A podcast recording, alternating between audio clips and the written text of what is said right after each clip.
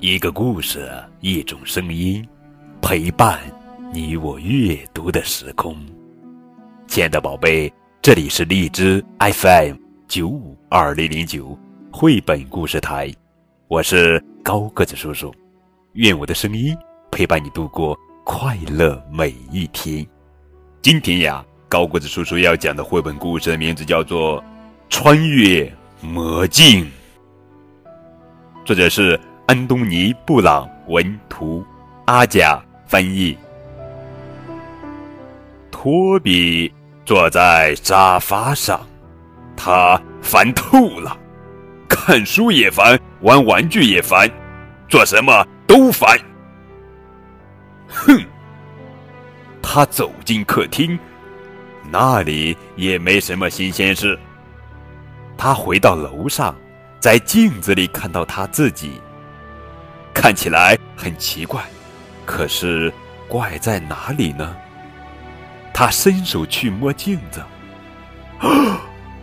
却径直穿越而过。他来到外面的街上，他看上去还是原来的那条街，可真是这样吗？一个隐身人从他身旁走过，街角有一个画架。画架上有一幅画，画中画着画中的画。这时，一条狗走过来，牵着一个人去散步。托比继续向前走，两个男人正在粉刷篱笆。托比又看了一眼，简直不敢相信。自己的眼睛。突然，天空暗了下来，有一群唱诗班的男孩从空中飞过，一只被吓坏了的猫窜过去，一帮饥饿的老鼠紧追不舍。哦交通工具也好像有点儿不一样了。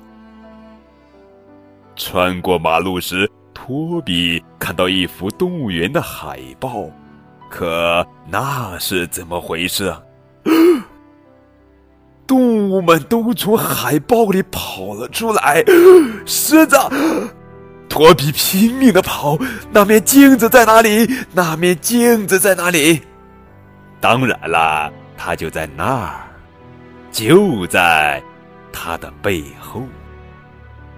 托比跨过镜子。回到他自己的房间，他转过身，在镜子里看自己。当他看到自己的脸时，他笑了。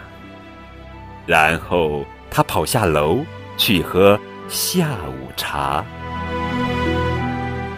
亲爱的宝贝，好玩吗？